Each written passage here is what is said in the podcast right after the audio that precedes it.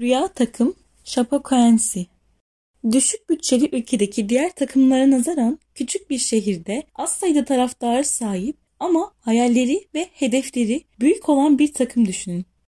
Chapecoense 2006 yılında üst seviyelere çıkmak ve daha başarılı olabilmek için 10 yıllık planlama yapan takım alt liglerden bir bir çıkarak bu planlamanın 8. yılında Brezilya'nın 1. ligi olan Serie A'ya yükselmeyi başardı.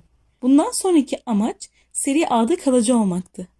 1973 yılında kurulan ve tarihinin en başarılı dönemlerini yaşayan kulüp 1. lige tutunmakla kalmayıp daha 3. sezonunda Güney Amerika'nın en prestijli ikinci turnuvası olan Sud Americana'ya katılmaya hak kazandı. Güney Amerika'nın UEFA kupası diyebileceğimiz bu kupada son 16'ya kalmayı başaran Chapecoense taraftarlarını da sevindirmeye devam ediyordu. Son 16'da kupayı kazanma ihtimali en düşük takımlardan biri olarak gösterilse de Independent Junior ve yarı finalde San Lorenzo'yu 90 artı 4'te kaleci Danilo'nun kurtarışıyla eleyerek finale kalmaya hak kazandı. Finali de kazanarak tarihe geçmek isteyen Chapecoense maalesef futbol tarihine acı bir hatıra bıraktı. Finali ilk maçını Atletico Nacional ile oynamak üzere Kolombiya'ya havalanan takım elektronik problemler ve yakıtının bitmesiyle trajik bir şekilde düştü. İçerisinde futbolcular, gazeteciler ve personeller ile birlikte toplamda 81 kişinin bulunduğu uçaktan yalnızca 5 kişi kurtulabildi. Hayatını kaybedenlerin ailelerin yanında futbol dünyasını da derinden etkileyen bu olayda futbolun birleştirici özelliğini tekrar görmüş olduk.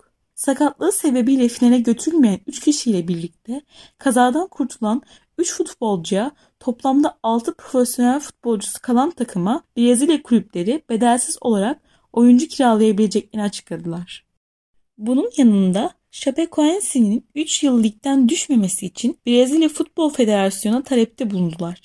Dünya futbolunda gündemine oturan bu olaya kayıtsız kalmayan birçok kulüp yardım kampanyaları başlattı. Finalde karşılaşacakları Atletico Nacional ekibi kupanın Chapecoense'ye verilmesini talep etti. Uçak kalkmadan önce başlayan ve düşene kadar devam eden ihmaller ve hataların sebep olduğu kaza geride birçok hikaye bıraktı.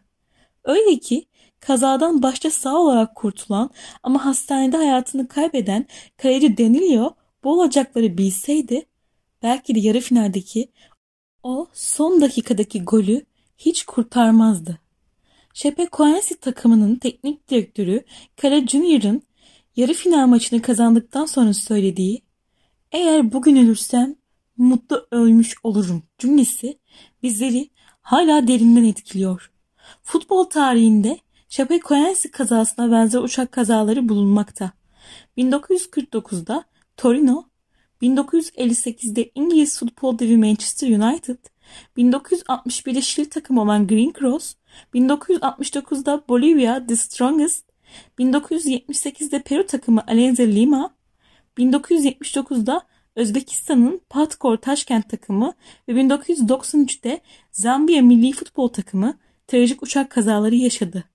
Ama hepsi de küllerinden tekrar doğarak futbola devam ettiler.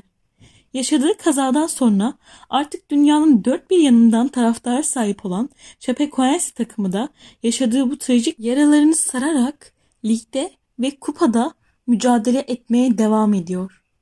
Yazan Olcay Bayrak, seslendiren Edacan Kulak